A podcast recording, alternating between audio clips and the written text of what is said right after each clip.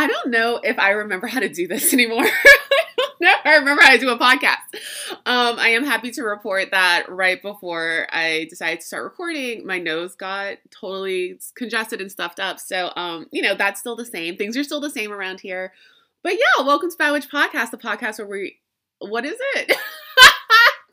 the podcast where we're going to get our wish shit together one spell at a time. So, this is really weird. I have been feeling like for a little bit, I wanted to just come and do an episode, just like test the water, see how we all felt about it. And yesterday, I was driving through the Sprouts parking lot, which is very specific. And I kept thinking, like, oh, I should just put out an episode and call it like Psych, like Psych, the podcast is really over, which is deranged. And I was like, yeah, I should do something just called like Psych, Summer Solstice. There's, I, I might still name it that. But then I was thinking to myself, no, like, don't do an episode because then if you do one episode, you're gonna start doing a lot more episodes and you don't really know if you can commit to doing it.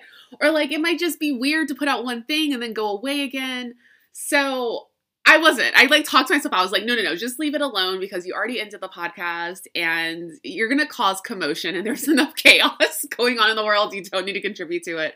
And then I woke up this morning and there was a post in the Facebook group that said, Mickey, can we ha- can we get into wow wow I the professionalism jumped out.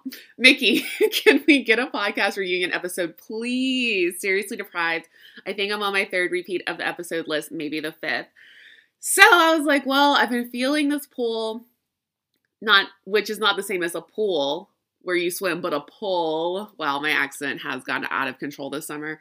Um, I was feeling this pull to do an episode and then I talked myself out of it. And then I saw that this morning and I was like, I guess I gotta do an episode. So we're gonna do one. Um not sure how good it's gonna be because I'm pretty rusty. I haven't done a podcast since March. But yeah, let's just dip our toe in. Our toes. It would be weird if you just dipped one toe in, right? Let's just dip our toes in and see because I do miss doing the podcast a lot. Like, I'm really happy they're all still up people can go back and listen to them and people are still finding the podcast. And i'm really happy that like the facebook group's still there and we're still talking to each other and like making life a little bit easier. And i do miss doing the podcast but i don't miss doing the podcast if that makes sense. It doesn't. That why would i say if that makes sense? That makes no sense what i just said. But what i mean is i i miss the community. I miss putting out episodes and just talking and you know just the good vibes around it and how much love there is. But i don't miss the like sitting down and actually doing the podcast and like having to plan it out and find time to make it and all the research and all the notes i would take for like certain episodes. I don't miss that part. I don't miss having basically what i'm saying is i don't miss having to be consistent because consistency is something that does not naturally come to me anyway and when I started doing a podcast two and a half years ago, as I've said many times, I just thought I'd do like 10 episodes and move on with my life. And then it turned into 70 or 80 episodes over two years, two years and two months, I think. So, yeah, the consistency, and I think I've talked about this in episodes like Ask Me Anything and stuff that is the hardest part of having a podcast. It's not like picking out what you want to talk about because, like with this, I could talk endlessly about so many things. Although, after about 80 episodes, I was like, what am I going to talk about? like, I covered a lot. Um, I mean, not to say that there's a limit on things we could talk about, but it's just when you when you're picking topics after 80 or so, you're like, what else is there? I have exhausted this medium. But yeah, the consistency is definitely the hardest thing. But and also when I stopped the podcast in March, I think it was in March, I was just like not well. I, I was to quote Dorinda, not well, bitch. Like I was not doing well. And I'm doing well now. I went through like some very dark stuff between March and now that we don't need to get into. But I think I'm on the other side of it. And, you know, maybe not permanently, maybe not forever. Life obviously ebbs and flows and is cyclical. Hey, Antoine, we should. I was gonna say we should do drinking games with like our our keywords I would always use, but no, because I repeat stuff so much, we'd all have to be hospitalized. So don't do that. But yeah, I just with summer solstice coming, I feel alive. I feel like there's a light inside of me again that's burning bright and not like diminished and, and shrunken down and so sad and it would just take like a a little puff to blow it out. I feel like I'm coming back to myself and I'm like regenerated, I guess, which is interesting because I famously hate summer. I famously hate the sun. Um, as I've talked about on the podcast, the sun and I are uh, enemies. We are in a feud, a lifelong battle because it's too hot. What's your point, son? Like, why are we doing this? So, I famously hate summer. I famously hate the sun. I famously hate being outside. Like, the three major components of summer solstice, of Litha, of midsummer. Although I do love fire, as we know. So maybe that's my draw to it, and maybe that's why I am feeling like it's the fire inside me is being like stoked and I'm I'm shining kind of brightly again. But yeah, even though I hate everything about it, I feel really good about summer solstice. So I thought we'd do an episode. Uh, I'm not sure how long it's going to be. I'm not sure if it's going to be a weekly thing. I'm not sure if it's going to be a bi weekly thing, a tri weekly thing, a monthly thing, a, a biannual whatever. I just wanted to come to an episode and we'll see what happens from here. Uh, and also, I just I wanted to ask all of you if you are cool with just getting episodes sometimes. It I, I can't honestly okay let me just say that i can promise it's not going to be a weekly thing because i just don't have the time to do it as a weekly thing um, i'm going to start traveling again next week i am writing a book uh, I think if you follow me on Twitter or Instagram or in the Facebook group, I definitely talked about it. But I'm writing a book, and it is the hardest thing a human being can do. No, I'm being dramatic. It's not. I, as I was saying that, I was like, it is harder than childbirth. No, I'm kidding. Of course, it's not. But it is hard. And speaking of things you have to be consistent with, honey, you have to be so consistent with writing a book. So it is putting my butt through it and is definitely teaching me all kinds of things about myself but I really am trying to get it finished by end of summer, uh, which is easiest for me because I've obviously been in the house for like a year and a half now, fully vaxxed. What's up? But um, I really don't leave my house in summer because it's so hot. Except I am traveling a little bit, so I guess that's also not true. Anyway, so I'm writing a book, which is taking up the bulk of my life. And still trying to be an influencer and still trying to be a YouTuber. Don't forget to subscribe to my YouTube channel. It's very cute and fun and still trying to do other things and also just be a person that doesn't work as well. So it will not be a weekly thing. I can promise you that. Which sounds like a threat. it's not. I'm just being honest. It won't be a weekly thing. But if you're open to it, if you're here with me, if you're sticking with it, then it could be a thing. We could just have episodes here and there. Honestly, it could be like on a request basis where you say, Mickey, can we just have an episode about this? And I'll jump on and do it. And that'll be our episode to hold us over for a little while. So let me know this has always been about all of us, not just me. This is our community. So let me know what you want, and that's what we'll do. But we're going to do an episode today. You know, let's see how it goes. all right, so I I was thinking, should is that Shug? Sorry, I thought Shug was scratching on the door, and I had to go and check uh, because she likes to bully me. to make sure she wasn't about to beat the door down and start barking or anything. But I was thinking, should we start with a card pull?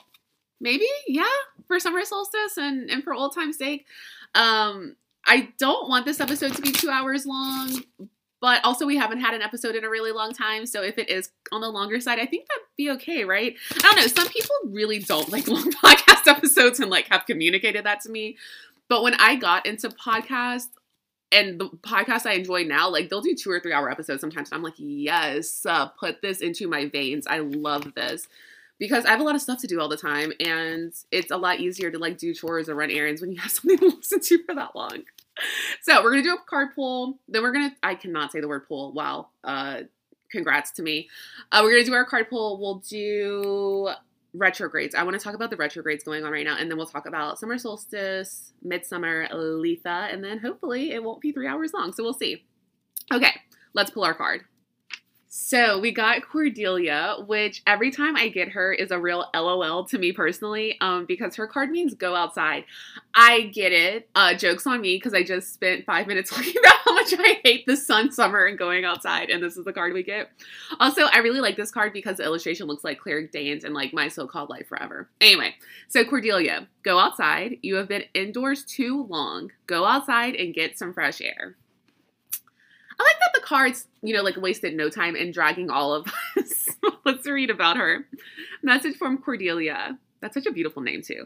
Being cooped up is not the natural way for inhabitants of this existing planet to live. Nope. of this exciting planet to live. Believe me, there's plenty to see and experience when you exit your four walls and roof. A daily venture outside will not only revive your spirit and soul, it will I can't remember pronounce soul or pole. We're learning a lot about me today. We'll give you hope and faith in this planet's very existence and future. You'll see all the goodness that is in store within nature the flowers ready to unfurl, the leaves that are sprouting, the birds that hop about, and even the wind that affectionately caresses you. Don't let another day go by without stepping outside, outdoors into this most entertaining and exciting of environments. And these are the meanings of the card. Your manifestation will appear in May or when the weather is warmer. Hello, anyone that planted seeds out there um, over like you know the Christmas, Christmas, Yule, winter season. You might be starting to see that stuff uh, sprout up, and the harvest you'll have from that. Spend time in nature. Got it. A change to a job that allows for more connection with nature. Practice environmentalism recognize the need for balance in your life for more rest and play because like work life balance has essentially been destroyed since a lot of us are well i was working from home before but since a lot of us did move to remote work your work is in your house all the time so that is a good reminder for that and then about cordelia uh, this Celtic fairy goddess helps watch over the flowers that bloom in the spring and summertime. She's associated with the ancient ancient sacred day Beltane or Beltane, uh, Beltane. I say Beltane, I'm pretty sure it's Beltane, uh, which is celebrated on May 1st to welcome the Celtic summer season. Call upon Cordelia to help you thaw out any situations or relationships that seem cold and dreary. So, I mean, obviously, a great card for what I was talking about, how like I hate going outside. It's a good reminder, right? But also a great card, I want to say cord because it's Cordelia, a great card for summer solstice because we are talking about the flowers that are blooming, the sun is shining high outside. It is a beautiful day to go outside, dance around the maypole, put on your flower crown, I haven't seen the movie. I think there is something about a bear and being in in it or something. I don't know. Um, different vibes. don't emulate Midsummer the movie. Go with what the card's saying. But yeah, it is going outside, appreciating the earth, appreciating the height, of the sun's power that day, appreciating like how long we have in this one day before it starts to shift and we start to lose a little bit of time every day and more darkness is creeping in, and just making the most of it. So it, it's such an apt, beautiful card and goddess to come through for Litha, summer solstice, midsummer. I think I'm just going to keep using all three names the whole episode. Um, there's also when I do readings and I'm like interpreting this card. I always like to go with like this is the very direct definition or, or message, right? But for Cordelia, I've been getting her a lot personally lately, and I do feel like she represents also just going outside of what you're used to, going outside of yourself. Um, I kind of think of her as like a going outside of the box kind of card. So if there's things that things that you're experiencing or doing in repetition that don't serve you anymore, like certain experiences, certain habits, being around certain people, the same job that you feel like, anyways, you feel like you're in a rut, you're clogged up, your things are stagnant and you want that fresh air to come in. I do think this card also represents going outside of that, like trying something you would have never tried before. Um, like for me, obviously Portugal was a bust. um, I was actually looking at other like countries I could possibly move to last night, and I got went over the Portugal requirements again. I was just like, I cannot believe these people didn't let me move to this country. Uh, I like had all my requirements, but you know what? We we moved past it because it just wasn't meant to be. I still love Portugal. I will still go there every year if I can. But, you know, the SEF could have let me in. But that's another tirade for another day or another rant, not a tirade. But like in thinking about moving, that is going outside of where I am right now. It's it's opening myself up to the possibilities of like I thought it was going to be Portugal, and now it could be so many other places. It probably will be New York, but it could be other places that I wasn't open to when I was going through that whole immigration. Was it visa immigration process? Yeah. Um, and now I had to open myself up and go outside of the thinking that I had to find the thing that was actually right for me and that suited for me and like the timing is going to be right for. So yeah, it is go outside, enjoy nature, touch the flowers, make a flower crown to dip your toes. I'm really stuck on dipping your toes into things lately. Dip your toes in the, the lake or the river or whatever. I mean, carefully, always water safety, always be careful around water. But it is going outside of what your norm is and exploring and trying and tasting new things because there might be a revelation in that. So thank you, Cordelia. Okay, on to these retrogrades. Mercury, let's talk. Uh, Mercury ends in two days. Now, I think on the 20th, well, it ends today's Saturday, Sunday, Monday, Tuesday. It's in three days from me recording this. So on the 22nd, which is Tuesday, I'm nope. is that right? I'm pretty sure it's right. And we've kind of talked Mercury to death. Like, I don't know if there's much more we need to explore about it. There's at least two episodes about it, there's a whole YouTube video about it. It's just, you know, communication, travel, tech. Don't sign things. Don't make major decisions. Don't text your ex. Except Jennifer Lopez and Ben Affleck, there is an episode where I talk about how I sold, saw their soulmate bond a long time ago and they are back together, and I am very pleased with that. Between them, Kylie and Travis getting back together, and Jonny Lee Miller and Angelina Jolie are like maybe dating again. Should you text your ex? I've really been having like a change of heart this Mercury retrograde, but it may be because we've been in the house for so long and this whole, you know, pandemic obviously just shifted everything. That now that celebrities are out and being like really messy again, I'm just like, mm, give me all of that. I love it so much. You know, I love pop culture. But yeah, seeing these, I, I, think it's very telling that a lot of these romances are being rekindled during this time. That's all I'm to say. So yeah, we have talked about Mercury, backward, forward, retrograde, retrograde. We know all of it. But I want to talk about these other planets. So let me give you the dates. Currently, I think Jupiter went in. Was it Jupiter or was it? We're waiting for. Okay, sorry, I'm getting ahead of myself. what else is new? So let me give you the dates. Pluto retrograde, April 20, 27th to October 6th. Saturn retrograde, May 23rd, Mama Donna's birthday, shout out, to October 10th. Mercury retrograde is ending on the 22nd. Jupiter retrograde, okay, that's what I was talking about. It just started. June, oh, I'm sorry, it's starting today. June 20th to October 18th. And then on the 25th, we start Neptune retrograde, and that is going to run till December 1st. So let's talk about all of those. Starting with Pluto. I'm thinking maybe the best way to do this is talk about what each planet's kind of like traits, domain, attributes are, what it rules. And then, wow, I can't say rule either. it's really been a revelation of an episode. Um, and then how retrograde is going to affect that. So we're starting with Pluto and this little little is it even a planet anymore? I mean, we know it is, but this little just like distant rock out there that we've always I don't know, when you grow up and you learn about the solar system, don't you feel like Pluto is always so discounted? I mean literally because they downgraded it. But you just kind of think of it as like, oh, this teeny tiny planet that's like way out there, who even cares about it? But then when you get into learning about it, Pluto is massive. It is it's it has this like incredible power and impact. So it is this planet, wow, peace too. It is this planet of power, of death, of rebirth, of transformation, of chaos, of intensity, of, of like almost theater in a way. And when you start to learn that, you're like, what? Little Pluto, like the dog? Like that's way out there, that's so cold and distant. We like barely like this little rock floating out there. I've been learning, I've been getting really, really into astrology and like natal charts and learning more about planets and the houses and all that stuff. And my my little when I ended the podcast, but then came back.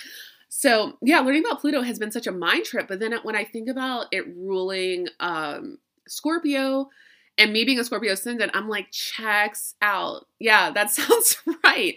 So yeah, it very much is a planet of like power, of control.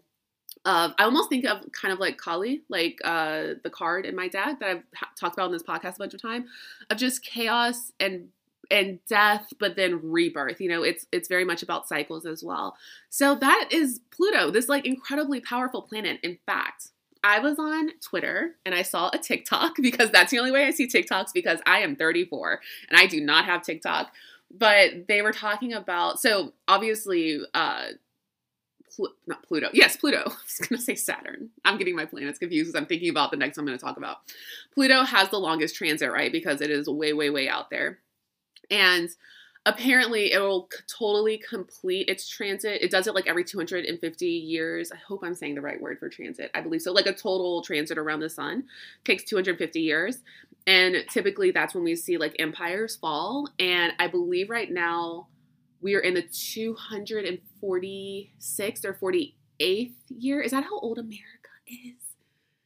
I don't, I'm not exactly sure, but it's like we're coming up on that 250. I could do the math from 1776 ish, right? whatever. Um, I by the way, I was like very good at history when I was in uh, school, and I watch history docs all the time. But I only ever watch about like non-American history, so that's why I'm so confused. Wow. Uh, this is not an educational podcast, by the way.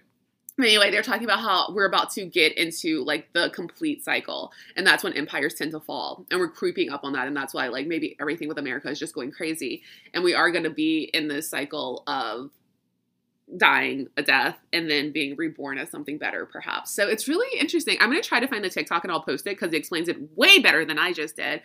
But again, learning so much about Pluto, I was like, huh, hmm. There are points being made here. This makes a lot of sense. So with Pluto retrograde, any retrograde, we're talking about things that that planet rules kind of being subverted, kind of being turned inside out, being backward. And so with Pluto, we talk about power and control and power structures. What we can be expecting with this retrograde, what we are probably experiencing, especially because all of these run into the fall and winter outside of Mercury, is that we're just going to start really seeing what is in control in our lives and what we are in control of. And things are going to be kind of revealed. A lot of the time we talk about Pluto too, you'll kind of talk about like, oh, it being uh, the ruler of like corporations, of systems of power, like big systems of power, of governments and things like that. Does this sound conspiracy theory ish? Because I feel like it kind of does. um, but yeah, I mean, we talk about power in this like very tangible, massive way when we talk about this planet as well. So it could, it's definitely about our personal power and what we control or is in control of us in our personal lives and us as individuals and in our own communities and families and friendships and relationships. But it could definitely be that things are being unveiled about big structures of power and who really is in control. Billionaires, which we shouldn't have any. But again, we don't have to talk about that right now. but things are being revealed because Pluto is is on its backward transit and we're seeing what power structures don't work for us, don't serve us, abuse us, uh, manipulate us, use us, and what we're going to do about that. So it really is interesting that we're in this retrograde again with like uh, Pluto completing its orbit. I think orbit's the right word. I was good at history. I was not good at science. I was okay at like solar. stuff. we don't have to talk about it. Okay, so that's Pluto retrograde. Moving on to Saturn retrograde. As we know, Saturn is my least favorite planet. I have talked about this at length. Jupiter is my favorite planet, obviously. Saturn is my least favorite planet. I have told this story before where when we were in elementary school, again, learning about the solar systems, which was apparently the last time I like took a science lesson seriously, that everyone was so enamored and enthralled with Saturn because it had like some rings or whatever. I was like, this, you guys are basic. Before that was a phrase you could know. Oh, a bunch of people impressed with rings and me being the most anti-marriage person. No wonder Saturn was not for me. But I just remember them being like, so, oh, Saturn's so pretty. And I was like, do you not see Jupiter? Even honorable mention to like Neptune and um, Uranus, because they are gorgeous, just beautiful, gorgeous blue planets. But Jupiter is obviously the best. And I will never get over the like betrayal of my classmates not seeing that. But maybe for me as a witch kid, I was like, I don't like Saturn because of the things it represents because it goes against my nature. And I love Jupiter because I'm a Pisces and you know that's like uh, the ruling planet in antiquity and because it represents all the good things I love. So, what does Saturn represent? Truly, like most of my least favorite things rules, structure, tradition, authority, discipline. Like, if I was under Saturn, I would be able to put this podcast out every day. Like I could have the attention to detail, the hard work, the drive, like the the like production production ethics that's not a thing. But i would i would have it in me to like be so much more nose to the grindstone if i was like a saturn saturnian? Saturnalian i don't know. Uh, but that's everything that is like against my nature. I have to fight very hard to work hard. Like it doesn't come naturally for me to work hard. I am lazy. I do blame that on all the water in my chart and I will stand by that and no offense to other like water signs out there. But I like to go with the flow and I like to be chill and I like to let life, you know, come my way and make the best of it. And so it it definitely takes a lot out of me to have to work hard to follow rules to follow I, I have no concept of tradition. It just it means nothing to me. And i do not do well with authority. Historically uh, even in school i remember like if my teacher would say something to me that i knew to be incorrect i would buck back. I don't i don't take like being spoken to any kind of way. I think we all know that by now but it, that's why I have the job I have because I can't have a boss. I can work with others, I can collaborate with others, but I can't be told what to do. It just don't it goes against my nature. So Saturn and I, that's why we have never really meshed. Um also because Saturn really challenges you and it really makes you look at yourself and grow up and you know go grow up through kind of like tough love and like harsher means. And so none of that. Do I does that sound like me? No. none of that meshes with me. But what's interesting about Saturn retrograde is so again we're taking all of those themes and we're kind of moving them backward. We're kind of subverting them. So it's not so much like discipline, harshness, getting things done, being hard on yourself, forcing yourself to grow up, forcing yourself to face these things, sticking with tradition, following the rules. It's real. I'm making it sound so dramatic, but it really is more Saturn giving you a bit of a break to not be so hard on yourself, not be so critical of yourself or of others. It's we work so hard when Saturn isn't in retrograde under its influence. So when it is, we kind of get to back off of that a little bit. There's also kind of a more individualistic um, trait to a Saturn retrograde where instead of again following rules you break rules. Instead of following traditions you make your own. You get to kind of step out and explore being the person in charge and being your own leader a little bit and kind of building your confidence there. So saturn i prefer saturn in retrograde which i know a lot of people wouldn't say for a lot of planets but i do because it it fits per, it personally fits me more and it's just about me. No i'm just kidding right, let's go into Jupiter. Speaking about things I love that are I feel centered about. Okay, so Jupiter, the best planet ever, obviously, is all about expansion, good luck, growth, abundance, adventure, philosophy, love, possibilities. It's just everything good. It's everything I love. so so perfect. And then we hit retrograde. So we have a retrograde in Jupiter. We do see a diminishing of that as well, which is interesting because it like I almost feel like when Saturn is retrograde, it takes on the traits of Jupiter a little bit. And when Jupiter is retrograde, it takes on the traits of Saturn a little bit. So it's not as much of this planet of like freedom and adventure and and good luck and abundance and all of these possibilities and and everything you kind of dream up and put your mind to, you can create for yourself. And there's all this expansion and growth. It's it kind of slows you down. It makes you stay kind of on a more straight and narrow path. It it doesn't totally remove the good things, but it does kind of inject practicality into your life, into the situations you're dealing with. I really do think of Jupiter as like the planet of possibilities, but it's definitely under restraint when it is in a retrograde. And the retrograde does go until October.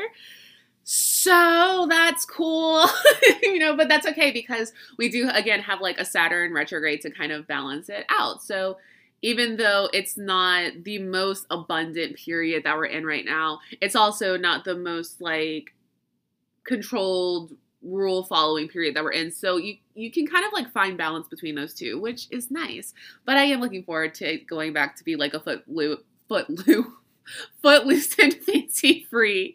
Why do I ever try to use alliterative phrases? Footloose and fancy free planet because that is where I feel like I thrive, and I know that we all do pretty well under Jupiter.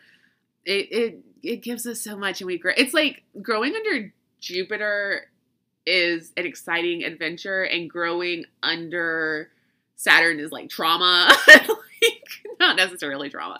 Not that I'm laughing at trauma, but it it's growing under Saturn is like you earn it, you know, and growing under Jupiter is kind of like you're gifted it. It's it's a part. It's like a beautiful part of life that you get to kind of grow through these wonderful experiences but it's also a reality of life that you sometimes have to grow through really harsh experiences. And i think it they really do balance each other out. I think that's why we talk about them in conjunction so much. Why people tend to like compare and contrast uh, saturn and jupiter in particular. They do kind of like come as a pair in a weird way. But anyway on to neptune. So let me tell you something about learning more about neptune. As a pisces obviously i know a lot about neptune. I've always felt a connection to neptune clearly uh, Neptune and Jupiter are like my two ruling planets, and I've always felt the most like uh, related to those two, although love Venus, duh. But I've always had this idea of Neptune as Pisces being the same thing. So to me, it was like, oh, it's so dreamy. It's so imaginative. It's so creative. It's so artistic. It is like achingly beautiful and divine. Like just these very beautiful flowery words, flowery words that I would associate with Neptune as a Pisces. But what I really learned about Neptune is that it is a planet of illusions, not illusions. I don't know why I just said it like that. it's not alluding to anything of illusions. And for the longest time, and I, I knew that, but like when I really started to learn about the planet, I was like, oh, they mean it like this because I always thought of it as illusion and the idea of like fantasy as in I can dream up anything, I can become this thing. I I, I'm so endlessly creative and in this dream world that other people can't even like access because my mind is so into blah blah blah blah blah, right? And then I was like, oh, they mean illusions like make believe, like delusions, like delusional, because it is a very deceptive, mysterious little planet in a lot of ways. And I mean, Pisces definitely, I, I know for myself, um, I can definitely be delusional for sure. Like, there's just no reason I should ever think I'll be a millionaire, but I'm just like convinced I'll be a millionaire. like when I've been looking for um, condos to buy in New York, I've been looking at million dollar condos. I have zero dollars, so I don't know why I'm doing this, but it really is like I do live in this fantasy world a lot, and I do recognize that about myself where I'm like, well, of course I'll have millions of dollars, and of course I'll have my dream home, and of course my life will look exactly the way I want it to, and of course, like I'll have exactly what I want and, and the person that I want, and everything will be perfect because this is my dream, and this is what I've invented in my very creative mind. So of course that's what I'll have. And then reality is like, is it though? Is that what it is? So like I see that with myself so much more and it's been interesting that, and I don't know if like any other Pisces suns or ascendants out there have gone through the same process, but you, you, it makes you grow up a little bit to be like, oh, everyone spent my whole life telling me how creative and amazing I am.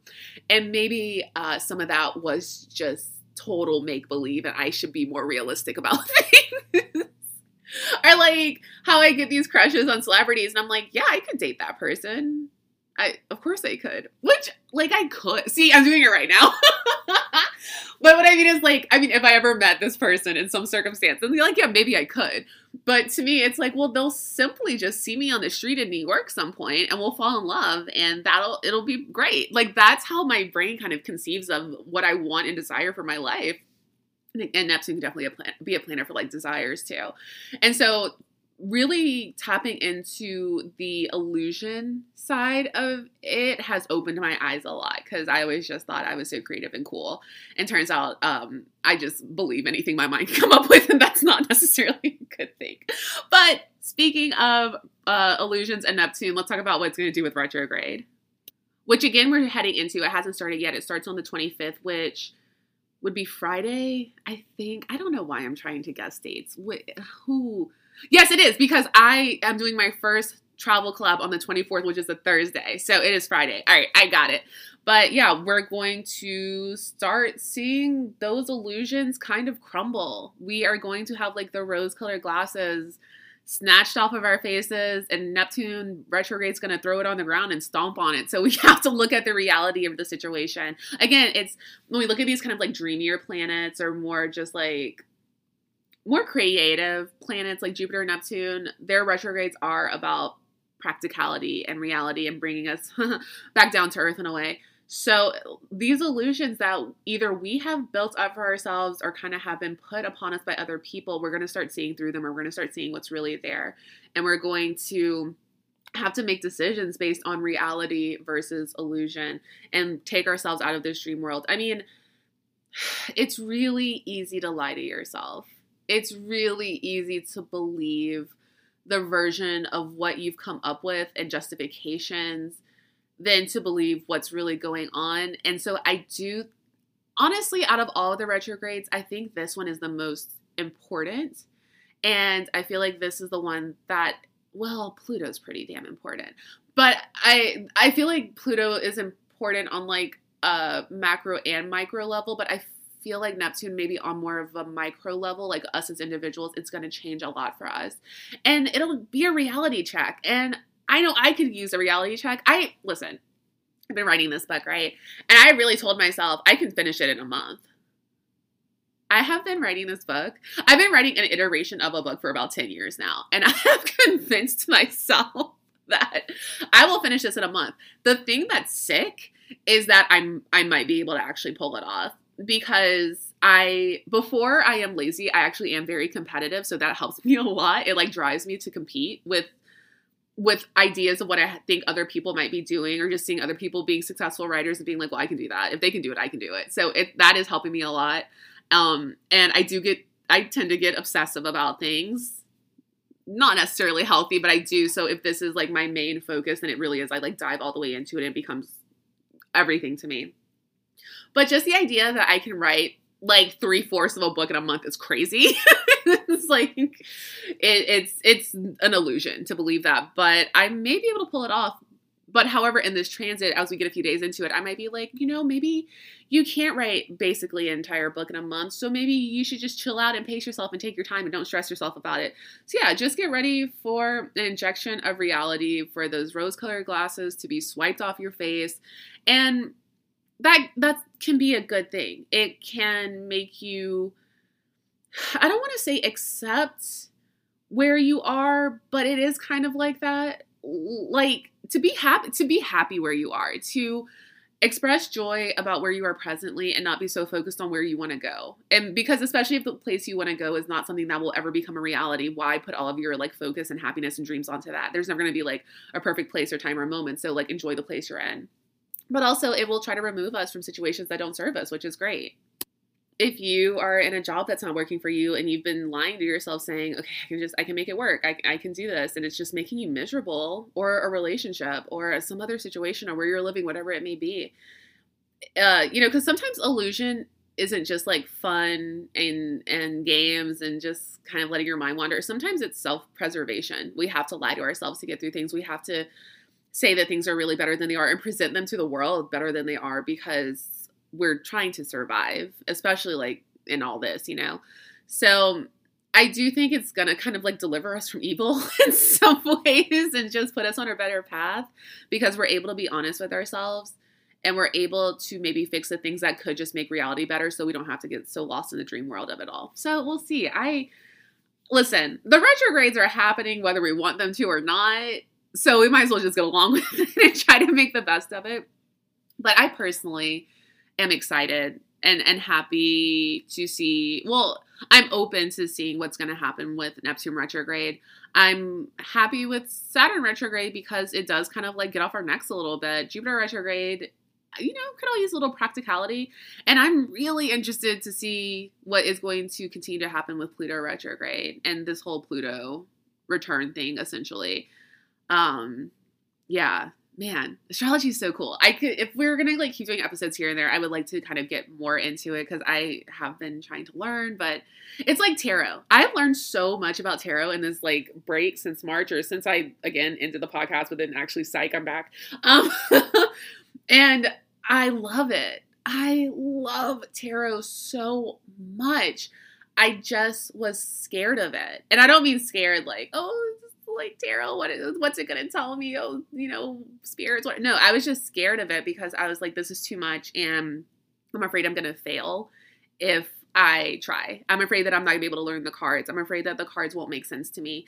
I'm afraid that i will like do the wrong interpretations. I'm afraid that i won't remember the the right um oh my gosh what are they called? Formats? It's not format spreads like the right spreads. I just I felt like there was too many opportunities for me to mess it up or fail at it. And so that's why I was so resistant to it for such a long time. It was simply overwhelming. It was it was that I was overwhelmed before I gave myself a chance to start. And it's the same with astrology. Of course, I like know about stuff that has to do with me in particular because that's how we kind of start learning about it. But to be like, what first of all, natal charts look scary. Like, I don't, what is this? Why are there so many angles? And if you're like me and all the degrees and you're really, really bad at math and you've always have been, and it's almost like a self conscious thing for you because your math teachers were like harassing you because you just wanted to write and do history stuff. And they're like, get your protractor. I'm like, what is that? What's a compass? Why are you doing this to me? Why do I have to take so much math? It's never panned out. I've never done trig in real life. Sorry, I'm having a blackout. Uh, but yeah, to see something like that, it's almost like my brain automatically shuts down because I just see numbers and degrees and lines. I'm just like, I, I can't do this. But then just sitting down and learning about houses and learning about planets and learning about nodes, like it in bite-sized pieces it all actually uh, turns out hey who could have seen this coming all of it makes sense mm-hmm. like it's not just an arbitrary system it all makes sense and has a rhyme and a reason can i tell you when i figured out that the houses are ruled in the order of the tropical zodiac i was like oh oh wow, okay. Like the first house is ruled by Aries, the second house is ruled by Gemini, the third house is ruled by Taurus, the fourth house is ruled by Cancer. You know what I mean? Because we're about to enter Cancer season. Cancer Moon, shout out, what's up? Um, but for the longest time, I was like, I, I have a thing where I get very stressed out about like having to memorize things. Um, even when I was getting ready to do the podcast today, I was going over all the retrograde stuff and I've talked about it, I've written about it, I've been doing it for work and talking about it and like knowing this stuff back and forth because I've been looking into astrology for like months now. And I still was like, okay, you have to remember all these points. You have to show it's like I get very stressed out about that. I think it's something that's a remnant from being like a gifted kid and all the pressure of being in school from that and like all the test taking we had to do. Anyway, this isn't a critique on school. I, I think education is very important, obviously, but I get stressed out about having to memorize stuff, and so I'd always be like, "How am like I can't remember. I think like the the sixth house. Oh gosh, I just have to memorize it." But then I realized, oh, I don't have to realize it because I know what order the zodiac is in. So obviously, they just correspond to each other. It's just one and one, two and two, three and three. And then I was like, oh, that's how I know who rules what house. Huh. Well, I was really stressed out about that for years. And how could I possibly come up with a way to remember all that? And turns out I already knew it. so it's been a really fun journey and I would like to do more episodes about it. So all that to say, I'm not an expert by any means, but it's something that I stopped being so scared of and stopped being so overwhelmed and I've learned a lot. So there is stuff I could start to like share. Okay, we are 42 minutes in. Uh, let's get into the topic of the episode. what? no, to be to be fair, um, this episode isn't really about summer solstice and Litha and uh, midsummer. It's just let's talk about all the things that are going on, and this is the last thing we're going to talk about. So, there is a whole episode if you want to go back and listen called Hot Girl Summer Solstice. I believe it is from 2019. I don't think it's. I don't know if I did a summer solstice episode last year, but it. It when did Meg first start coming out? It might have been 2019. Yeah, it must have been because nobody was having a hot girl summer last year. well, actually, a lot of people were having a hot girl summer, which is how we ended up in the mess we're in now, or it contributed to it. But I think it was 2019, June of 2019. If you want to go back and look it up, or yeah, it would have been June. Um, but basically, summer solstice, Litha, midsummer is our longest day of the year and is when we're going to have all of the sunlight not all of the sunlight we're going to have the most sunlight for the year. And then after summer solstice hits we start swinging back down to autumn and winter. So from sunday today when you're listening to this this is the like the science of summer solstice. From the day you're listening to this the um, night is going to start creeping in and incrementally the night is going to get longer and longer and longer and longer and longer. And then we are going to hit winter solstice which is when the sun starts creeping back up and then we're gonna have some equinoxes in between. and a bunch of festivals. But yeah, summer solstice is like the height of the sun at its power. It is about the god and the goddess, and they are being married, and she is pregnant, and there is this fertility, and here is this abundant harvest, and it is a day of celebration and fire and power and love and all of those beautiful things. Which again, I hate summer, but I love summer solstice. I I don't plan on well, I guess I have to. I was saying I don't really plan on doing anything outside, but since Cordelia was like, no, you have to go outside, I guess I'll plan a little something. But let's talk about the correspondences for summer solstice and then we'll talk about ways you can celebrate it. So I guess I'm going to keep going with summer solstice. But again, it is Litha, L I T H A, or midsummer, M I D S U M M E R, or midsummer if you have a Swedish ex boyfriend like I do. So your correspondences for Litha are colors gold, yellow, orange, red, blue, green, purple. So when I think about the colors for Litha, I think obviously like red, orange, yellow, those are our fire colors, right? But then if you think about like the gradient in fire, you think about how the hottest part is like the blue part. And you think about how it kind of does go up through like a green, blue, purple as well. And that's like the tip of the fire that can burn you the most. So I know like when we think of correspondences, it's kind of like an easy thing to correlate to. But I think that's why those colors are in there as well because it represents the entirety of the flame. And also because it is like the marriage between the sun god and the goddess, then there is like kind of a royalty aspect to it as well. And so that's why I think the purple is in there. So those are your colors for your herbs. You have honeysuckle, lavender, chamomile, saffron, ginger, laurel. This is obviously the day of the flower crown. Shout out to Lana Del Rey in that summer. Was it 2016, 2017? It was all the rage. Oh, I had so many flower crowns. But this is actually a good day to like wear one and dance around and frolic. And so if you wanted to make one, even just to like put on your altar, those are the herbs I would go with. Um, you also obviously have like sunflowers and lilies that are really big, but we'll get to that in a second. So for your crystals, sunstone, amber, citrine, garnet, emerald, jade, lapis lazuli, tiger's eye, goldstone is one that I've been carrying around for a little bit. Um, you know, I gave away like my whole crystal collection because I wanted to restart. I mean, like made donations and stuff.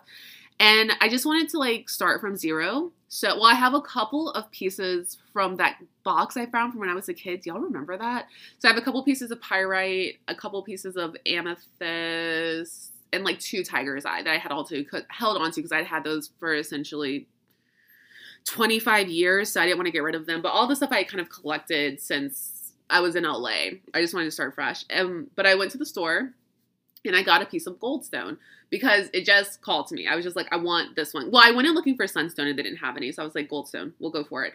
Um, but I went to say all that to say Goldstone is one I would put on the list for a crystal correspondence, but it's not a like found in nature crystal.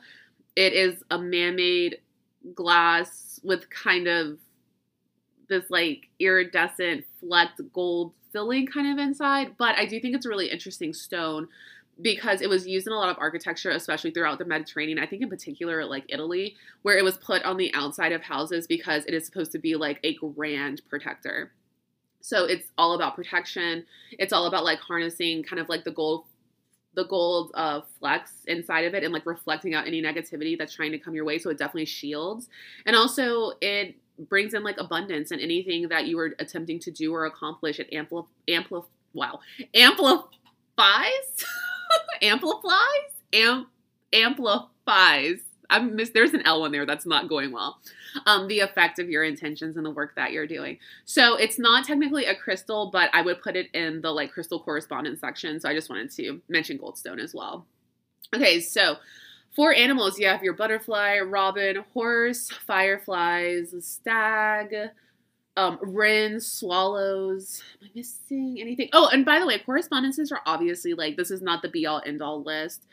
Um, it's different traditions, it's different practices. People are going to have different associations of correspondences for different things. This is just what I have compiled over time and the ones that I acknowledge. But I mean, not to say I wouldn't acknowledge other ones if they were present. It's just these are the ones that I've had for notes for.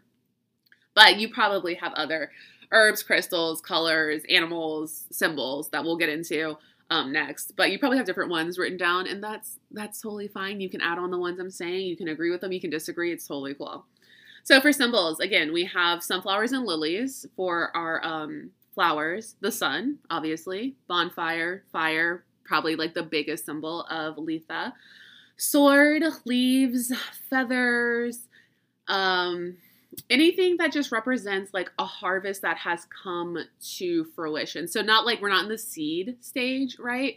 We're in the bloom stage. So any kind of flowers, any kind of fruit, any kind of vegetables that are like in the summer season, we would look to that as well to be symbols. Again, if you want to decorate your altar, if you want to make some kind of wreath or like incorporate them into something you're wearing or eating. Which, speaking of food and drink, strawberries, honey cake, oranges, lemons, summer squash, watermelon, cantaloupe, pineapple. Like we everything, everything that you see grown right now that the earth has like given forward in this bounty of this whole wheel of the year where we've been planting and harvesting and surviving, you know.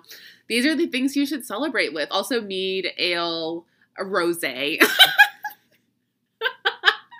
and you know, a lot of these correspondences also come from like um, more ancient traditions. So you'll see mead and ale and like honey cakes and a lot of stuff. But I would honestly do like strawberry shortcake because that's what we always have at summertime because strawberries are fresh and they're out. Or rosé, like rosé that has notes of cherry or strawberry or peach in it because that's what we drink now. So it is okay to modernize a little bit. So if you want to have some strawberry shortcake and a rosé, I won't tell on you. um, for the magic that corresponds with this holiday, we already talked about a couple of them, but protection, um, abundance, happiness, luck, manifestation, strength, power, fertility. And I think the biggest one would be love because this is a holiday that is kind of hand in hand with like hand fasting, hand fasting and marriage and ceremonies of love and celebrations. Which I was doing a reading uh, yesterday, I think, and I was talking about how we have this association with June as like the wedding month, right? really June 20, 20th, 21st is like the day to get married if people are really trying to plan it. And just talking about how it it has become in like popular vernacular to say, "Oh, yeah, June is the month for weddings because it has the best weather," which it doesn't. Like if you really think about it, yeah, you have sunny days, but you also if you're down in the south have like really stormy um hurricane tropical storm days coming in and you have really hot like wildfires happening at this time period, especially with global warming getting so out of hand. But it's not that June has the best weather. Honestly, you'd want to look at probably like late April, May to have the best weather if you're in the the this this area, the northern hemisphere is what I'm trying to say. But it, it's it's that it is a tradition that started with summer solstice celebrations. It is a tradition that started with Lithas. It is it is a tradition that started with midsummer. That this was the day for love because of the marriage that takes place, and so it is something that has trickled down into June still being the month for love. This still being the time period to get married and to emulate those ceremonies. But like everything else, that is influenced by these holidays, we have to say, oh no, it's because of this. But it's that's what the correlation is. It's not just because June has great weather. Like, get out of here. So, yeah, love is if you are planning a hand fasting or you are going to elope tomorrow, more power to you. It is a beautiful day to do it. And I say, go for it. I've also, this, a lot of this podcast has been like a documentary on how I feel about love and relationships. And this is where I am currently. I have no interest in dating or pursuing a relationship, but I do have an interest in being in love. Um, but it's one of those things where I'm like not this is very Pisces me, uh, very Neptune, not rejecting Saturn of me, but I I really just have this feeling that if I am meant to be with someone, if it will fall into my lap, it'll literally just organically find me and I'm just like not willing to date and like try anymore because I'm so over it after this past year. I was talking to this guy who was literally literally seven feet tall. And he was a farmer. He has a farm in California. I'm not trying to dox him, I'm just giving like a few details. And things were going like really, really well. And I told myself, if this doesn't work out, I'm just gonna kind of stop after this. Not to be like, I'm just gonna stop, I'm just gonna be single forever. No, but just be like, I'm gonna stop actively pursuing this. I'm gonna let what's meant for me find me.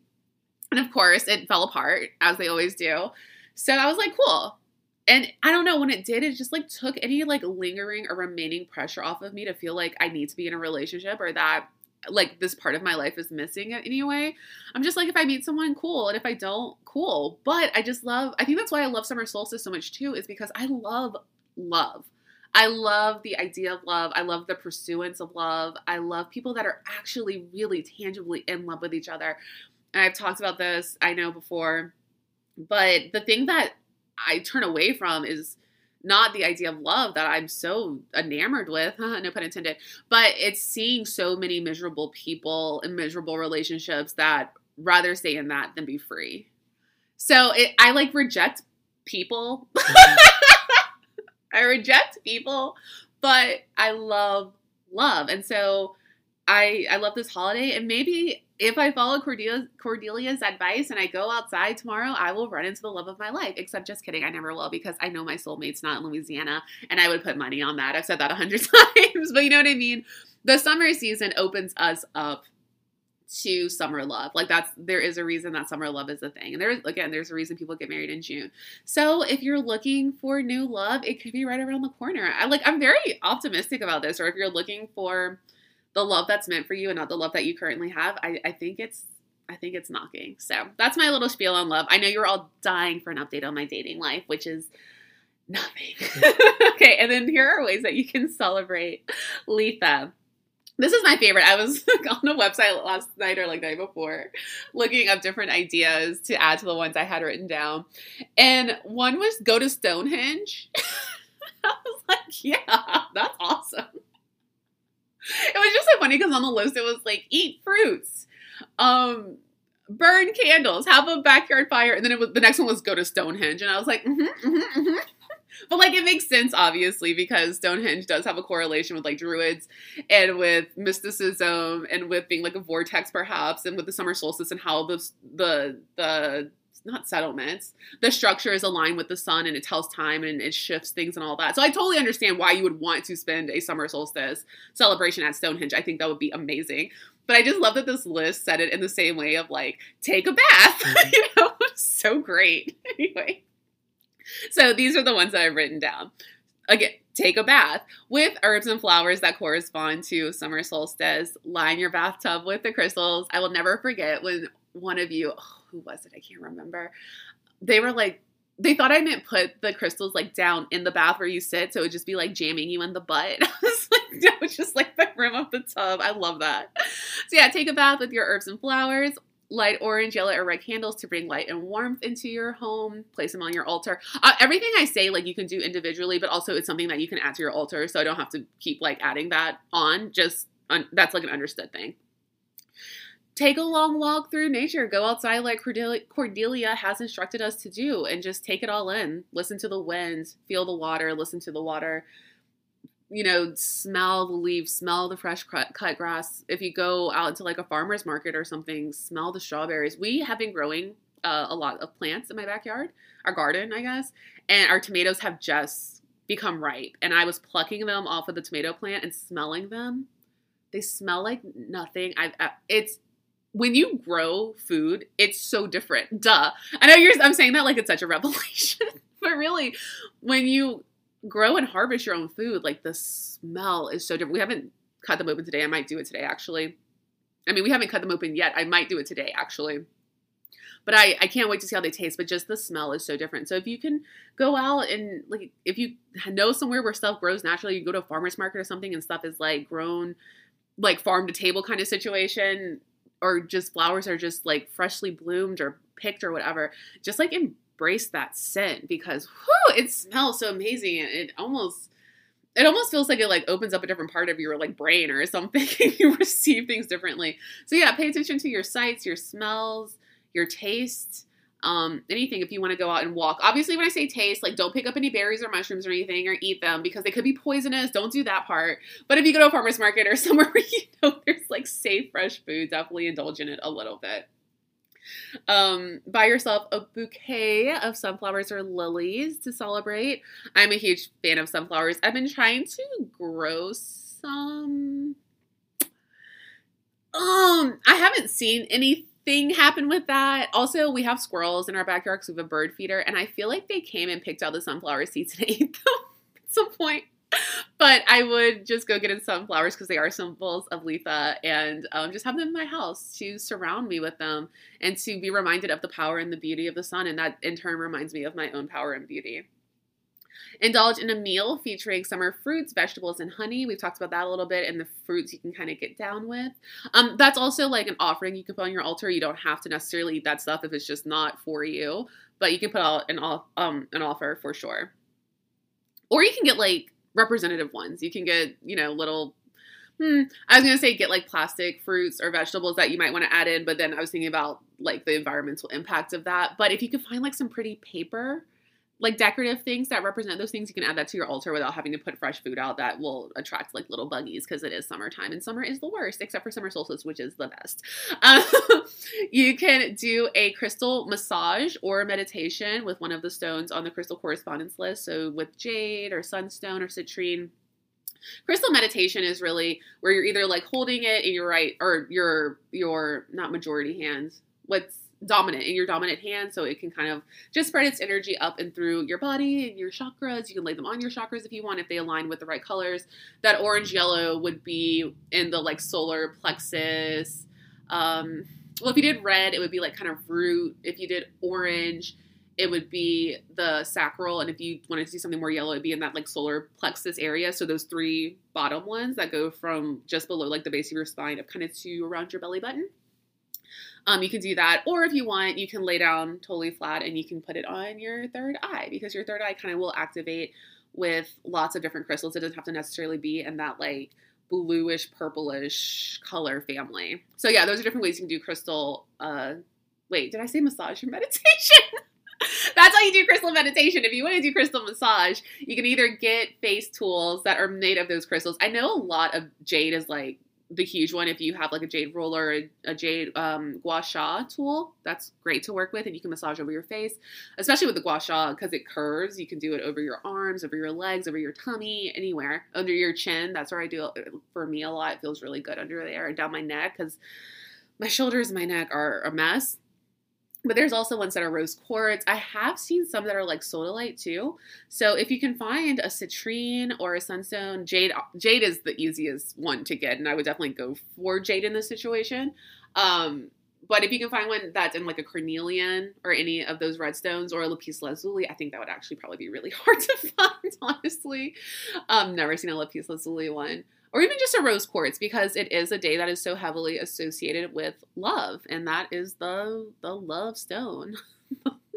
I was about to sing the love boat theme song with the love stone and then i quickly told myself absolutely not but yeah, I, I know rose quartz is probably pretty easy to come by as well. so you can do massages with that, or you can just straight up get your crystals and you can massage them gently so you're not like bruising or anything.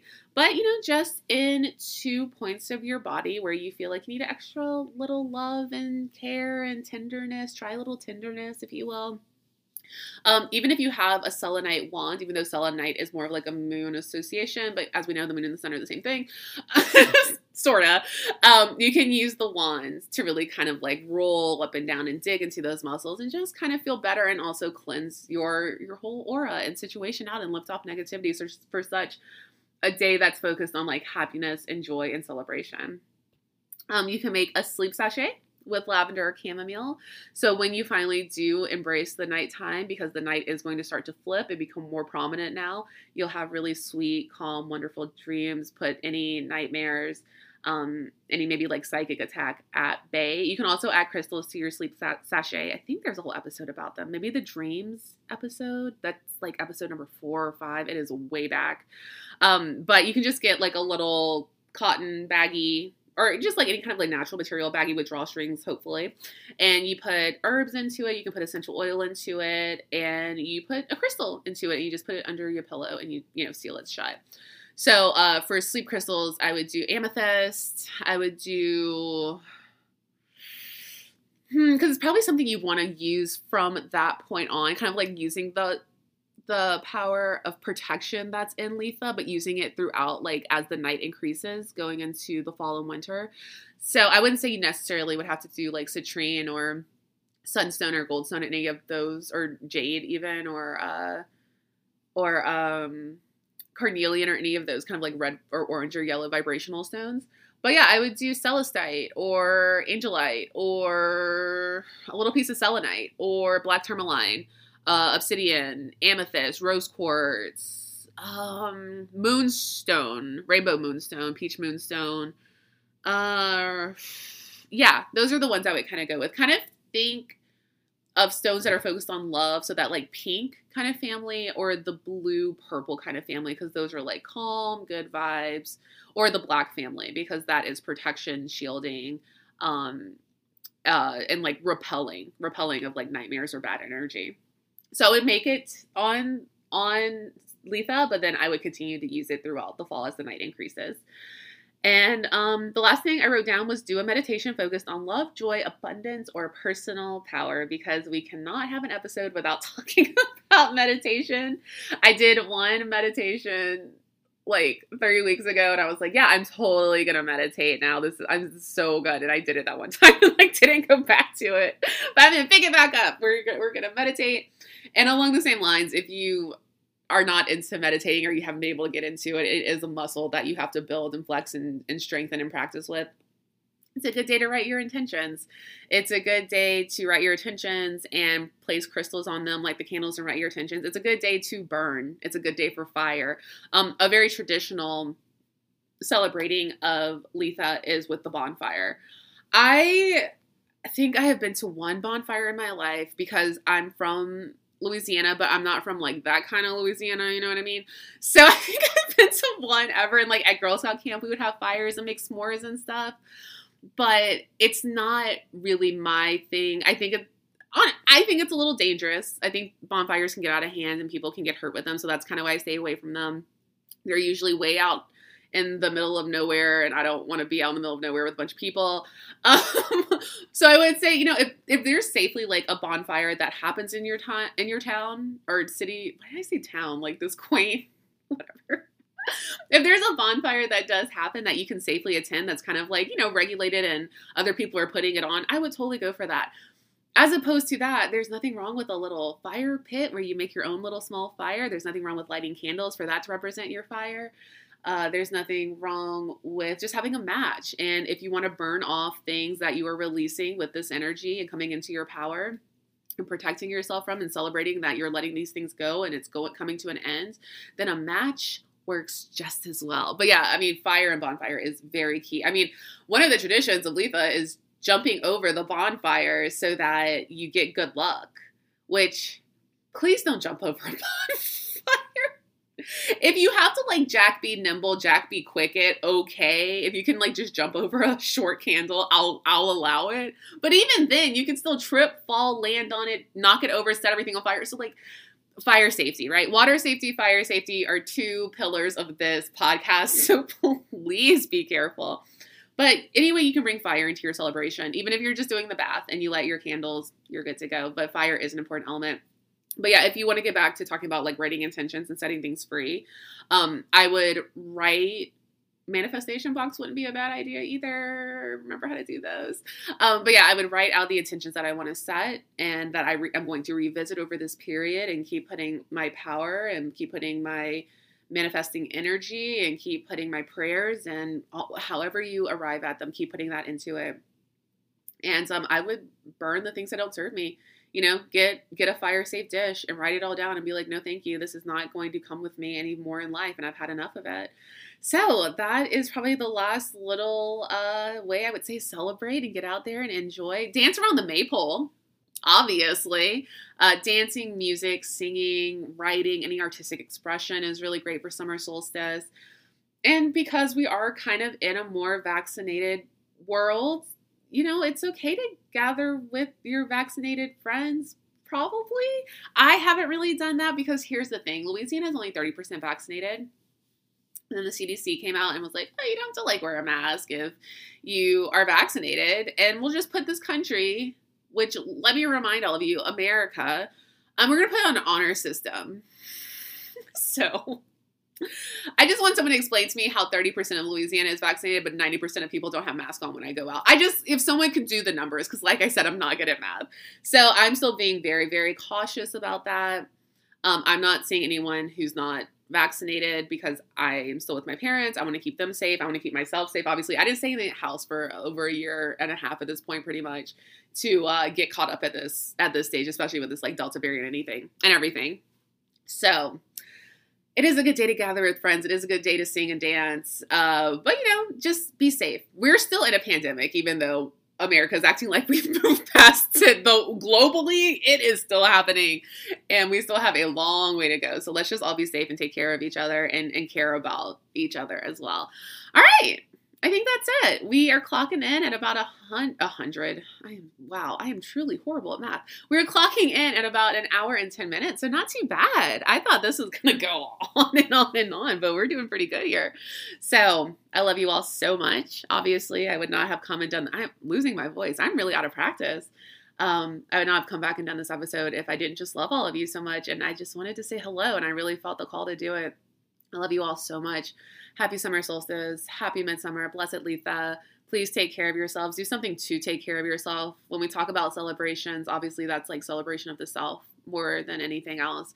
So if you're like me and you just are not ready to be around groups of people, perhaps ever, if we're being honest, then you know, stay home, do something in your back heart, backyard, do something in the local park, mind your business because that is a wonderful way to celebrate uh, midsummer as well. Let's see. Uh, Patreon, I don't have up obviously because I ended the podcast, so don't worry about that because I don't know like what this is gonna. I don't know what we're doing from here, honestly. So we'll just kind of figure it out. Um, Teespring is still up if you want to get merch. Teespring is still up. Um, the Facebook group, the answer is the craft, and I'm not gonna give out the email address because I don't know if I'm gonna answer emails because I don't know what I'm doing at this stage, so we'll just keep it right here. Uh, if you want to subscribe to my YouTube, it is just youtube.com slash Ciao Mickey, or you can just search Ciao Mickey, C I A O M I C K E Y. Pause before you get to the M O U S C. I know it's hard, but just, you know, don't go that far. And I think that's it. So I'll see you next time, whenever that may be. Okay, blessed be. Love you. Goodbye.